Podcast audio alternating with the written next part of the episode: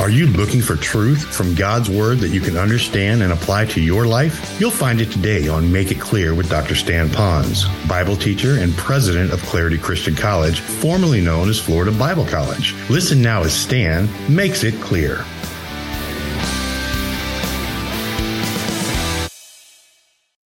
Who worked for him if he would take on the project of building this house for the owner, this contractor.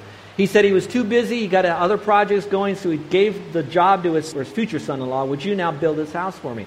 So the future son in law, he got the plans out, and the future father in law was out doing his things in construction, other big buildings. So this future son in law decided that he was going to surprise his future father in law and try to save some money on this job. He looked at the plans, and the plans required that the nails be put apart 18 inches. He decided to do it 24 inches.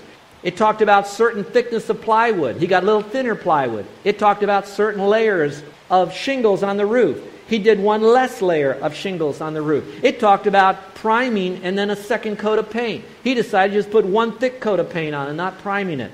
And he got it done ahead of time and he got it done also for a lot less money. And boy, was he so happy because he could now show to his new father in law that he could save money and he could get this thing done in a sooner amount of time. And so as he did this, he now says to his father in law, I want you to know this is the house that I built for you. Thank you for entrusting me with the plans and to build this house for you. So the father thanked him. Two weeks later, the wedding came on. And now they're at the reception. And so the father's about ready to give a toast. So he clangs his little glass, and everybody is quiet. And the father in law says how proud he is of his son in law. And you know the rest of the story. He handed the keys to that house to his new son in law and said, Thank you. The house you thought you're building for me is a house that you built for yourself. And you can imagine what went on in his mind because he knew that he was cheating his father in law, and now he has an inferior house that he built. Well, in our world of work, we could get by, some of us for many years. In fact, most of us probably can get so smart at cutting corners that we can get around this for the rest of our life because so many people do it, and even bosses kind of expect us to do it. But in reality, God is up in heaven and He knows exactly what's expected out of us. Do you know that they know that there is so much pilfering when an employee works in the clothing industry, like some of our department stores at the mall, that they know that people are shoplifting. Even the fellow workers are doing that, that they inflate the prices over it, not because of customers who come in and shop and steal. It would be from their own employees that do it. So you and I, when we go to the mall and we buy something and we pay so much money, they're factoring in because their own employees are thieves. And that translates into those of us who aren't in the uh, retail business paper clips, copy machines, and all the rest. And what we need to do is to work diligently, faithfully, purposely, respectfully, and diligently as unto the Lord. Now, why should we do that? There's two reasons. Let's look at the two reasons why we should. Diligent work will be rewarded by the Lord. Would you mark that down? That when you serve the Lord from the inside out, according to his power and grace and for his glory, and you know that he's watching you, when you do it that way, God says, I will reward you. Now, here's what we have to be careful of. And it's hard. Sometimes we do work hard and we'll put in extra hours. Maybe we'll work hard for many weeks or months on a project. Some of you have worked very hard on your job and you've received abuse and misuse. Some of you have been passed over for promotion. Some of you know that the good old boys club is going on on your job. Some of you have been marginalized on your job because they may know that you're a Christian. Some of you might have an ethnic issue that's going on in your job that's working against you. Some of you know that there's favoritism that are being there. And I know that that stuff will demoralize anyone. That will affect and impact our flesh.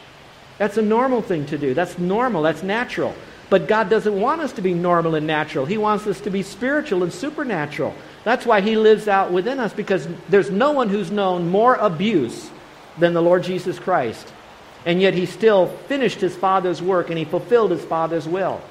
And so, just like He did to His Father in obedience, no matter what the world did to treat Him, no matter how bad He was treated, He still could die and rise again and this is my son in whom I am well pleased. And he could say that to you and me as well. So, you will be rewarded of the Lord. It says here, knowing that from the Lord you will receive the reward of the inheritance, for you serve the Lord Christ. So, the next time you look at your boss for just a moment, if you could just picture, instead of your boss, your supervisor, picture the Lord Jesus Christ giving you that assignment. You young people, when you're given an assignment from your teacher, You look at it as if it's the Lord giving you that assignment, and when you turn it in, it's like you're handing it to the Lord. And He's now not going to just look at what you did on your paper, He's going to look at the attitude in which you did it. He's going to look at the extra mile that you went, that you did this. He's going to see if you did it for His glory. And sure, the teacher's going to be grading you. And watch this. When the teacher then, after you've done all the best you could, gives someone else a higher grade than you got for that paper, knowing that you did deserve more for what you've done, you know that the Lord is still smiling because He says that you will always reap more and you'll reap later, but you'll always get the best from Him. So let God take care of keeping the books on the reward system. He will never let you down, never, ever let you down. God is there to take care of you. And then the second reason we serve him is because lazy and poor work will be judged of the Lord. When man doesn't see us and we don't get done and he, we, we fudge on the time clocks, we leave early, we take personal phone calls all the time, whatever it might be, we will be judged. It says, But he who does wrong will be repaid for what he has done. And there's no partiality. That means that no matter how good you might be at church, if you're failing on your job, there's no partiality. It doesn't mean no ma- it doesn't, it doesn't mean whoever you are, there's no excuse for it. There's no partiality. I went and I decided to put together a list of, of types of work that God might judge us for. Now, again, it goes to the heart before the actions, but listen to this list. I know it's hard with the rain pounding here, but listen very carefully. He will judge us if we are lazy on our job. In other words, that we have more horsepower and nitro behind us, more energy to get this job done, but we're lazy. Or wait to the last minute, or procrastinate. Another one is if we're irresponsible, we're given a job to do and we let the boss down on it. We're irresponsible.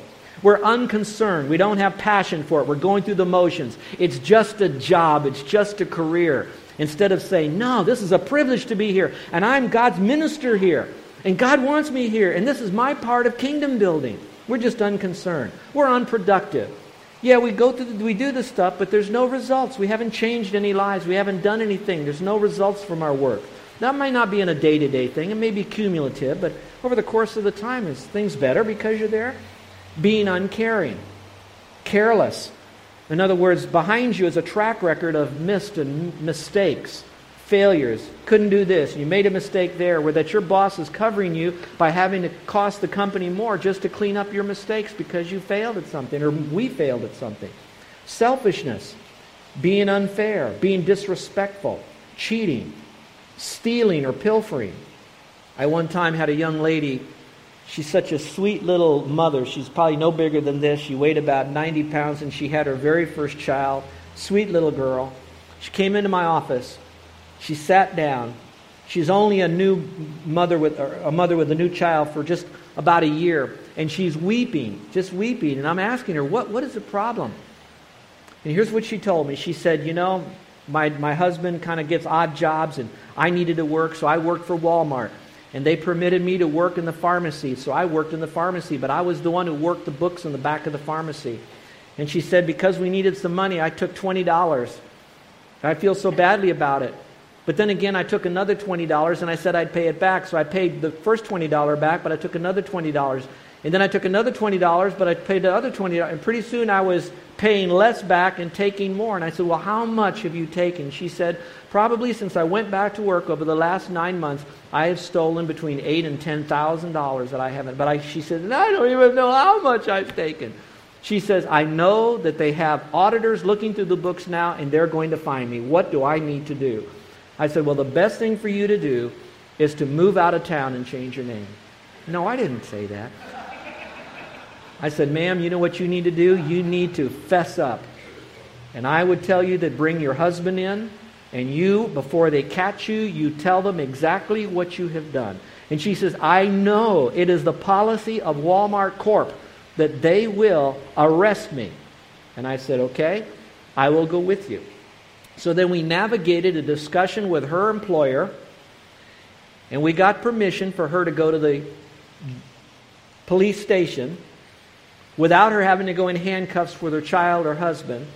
And together we walked in there and we worked out a deal with the management of Walmart, her supervisor in the pharmacy, and also with the court system. Now, I will tell you, lest some of you think that it's easy, that was an absolute miracle of God from someone who came forth with that failure first and, quote, repented, changed her mind, took responsibility. But let me remind you the rest of the story is she went on probation for five years. She does have a record.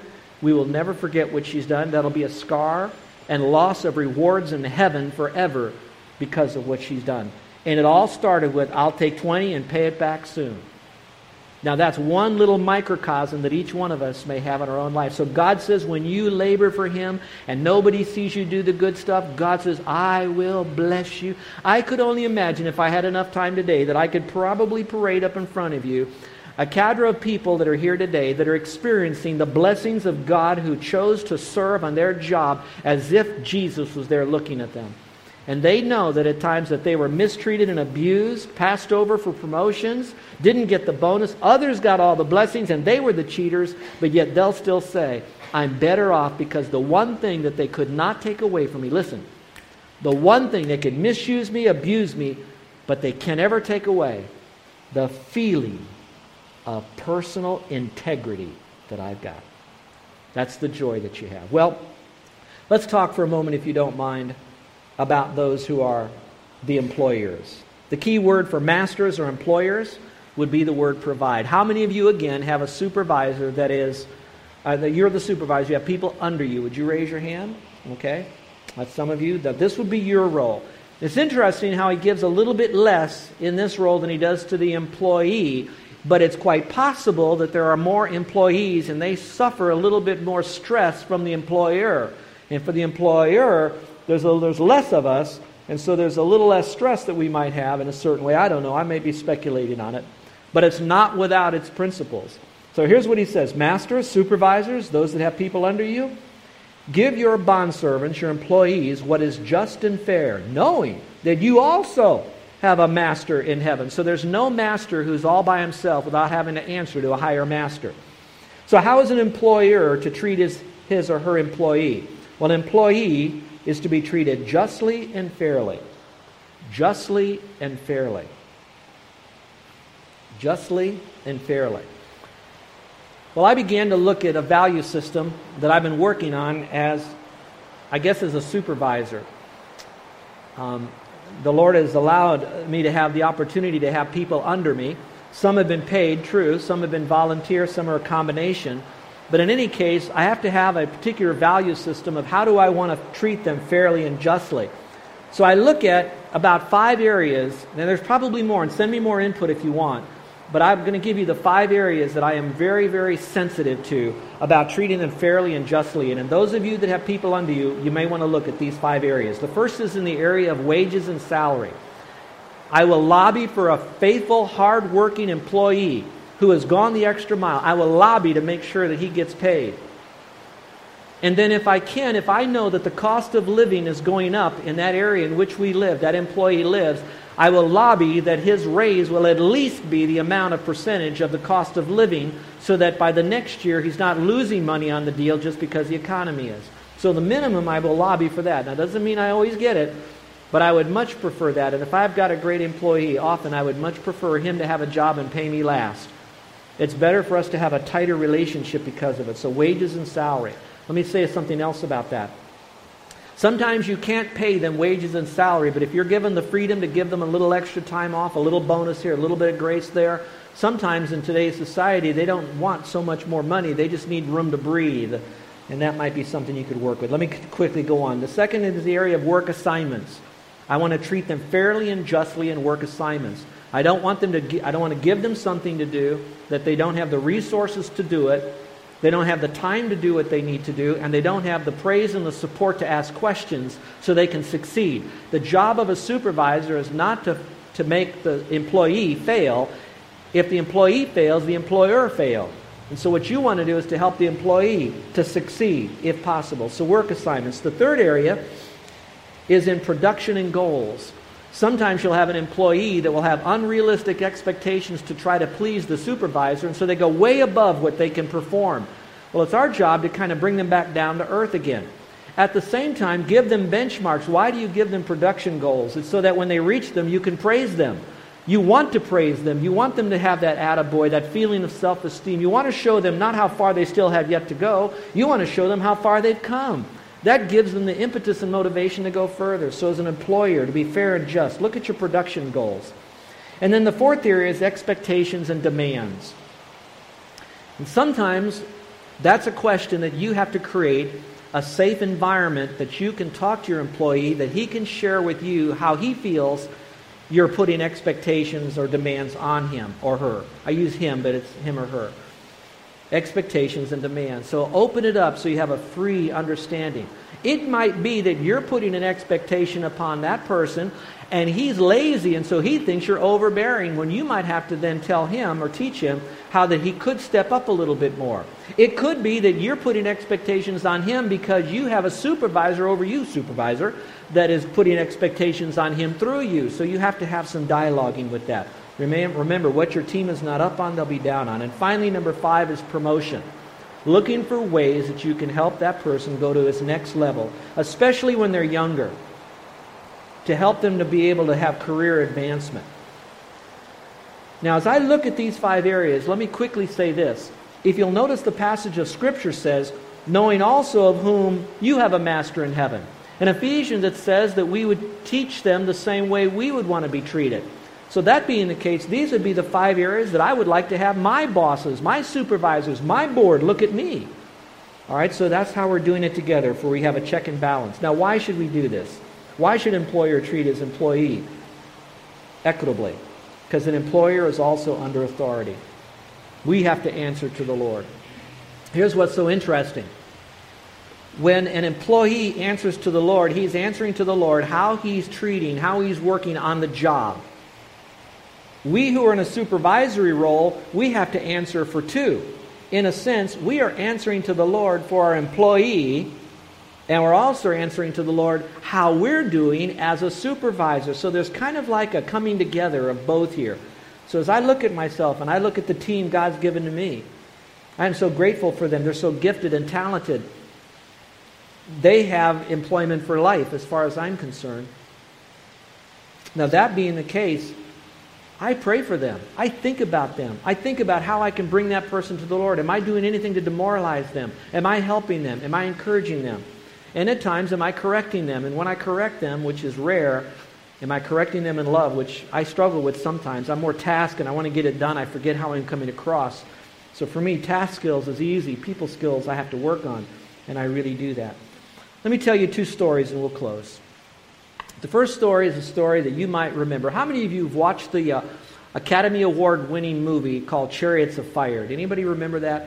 Chariots of Fire was a true story about a couple of guys primarily. One was Eric Liddell, and the other was Harold uh, Abram.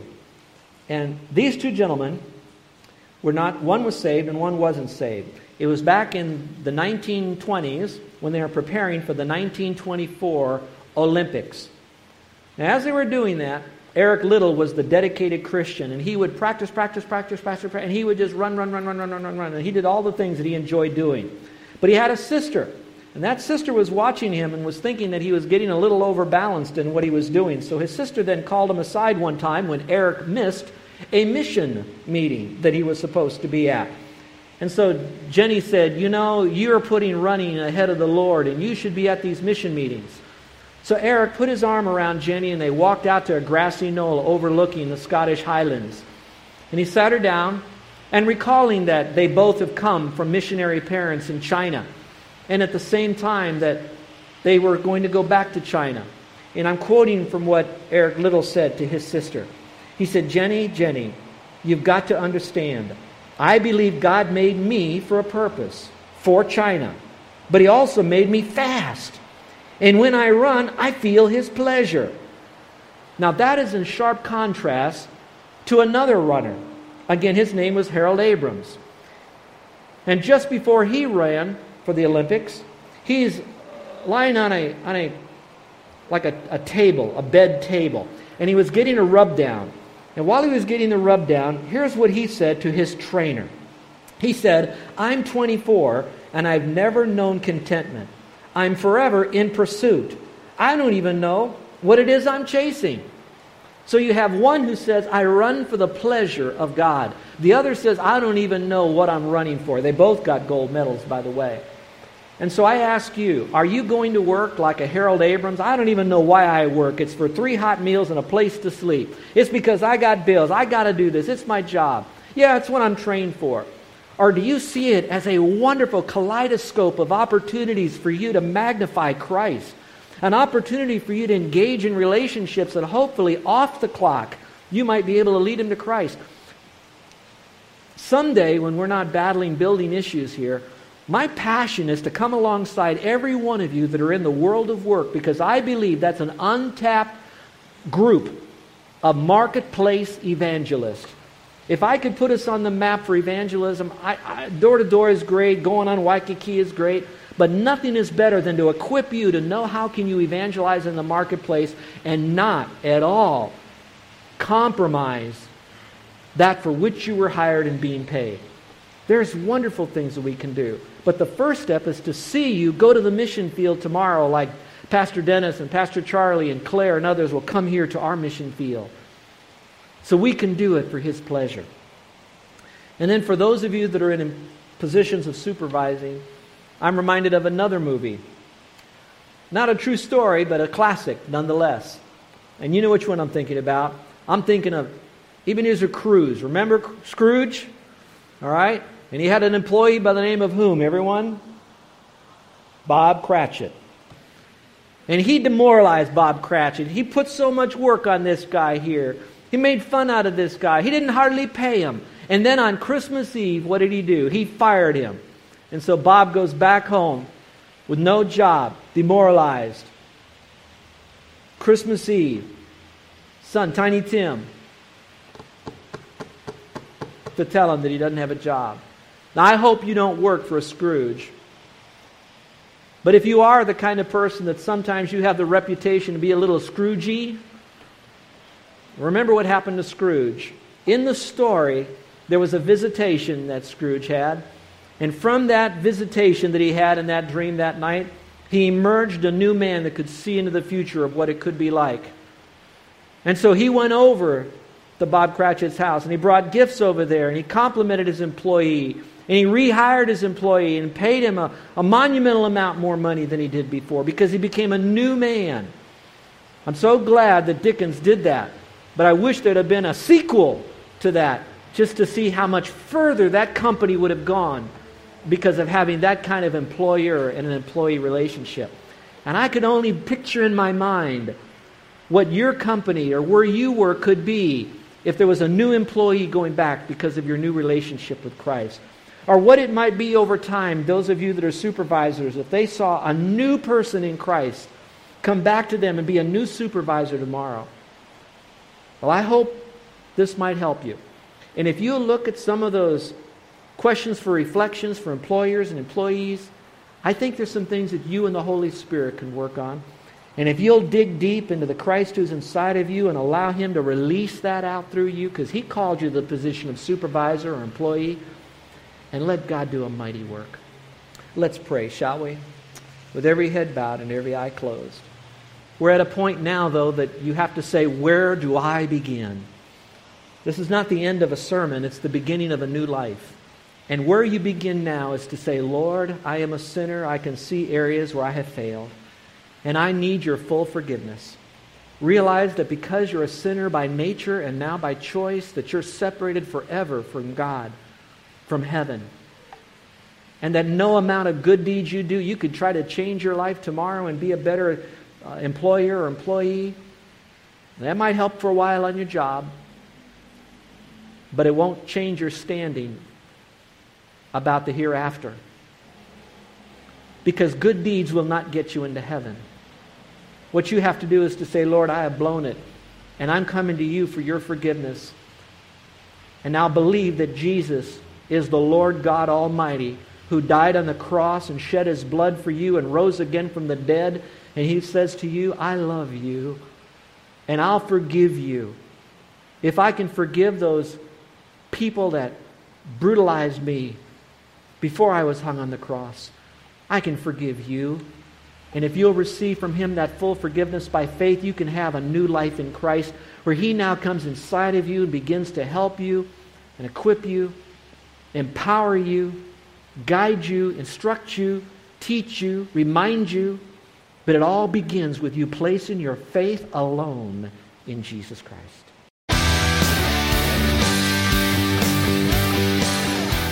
This is Joe Ponz, and I want to thank you for listening to Make It Clear with the teaching of Dr. Stan Ponz, founder of Make It Clear Ministries and president of Clarity Christian College. Make It Clear is dedicated to taking the Word of God with clarity into every person's world.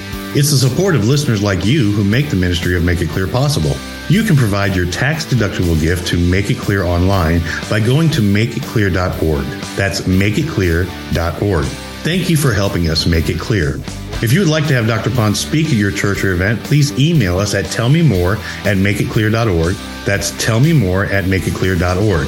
Thank you, and remember to make it clear.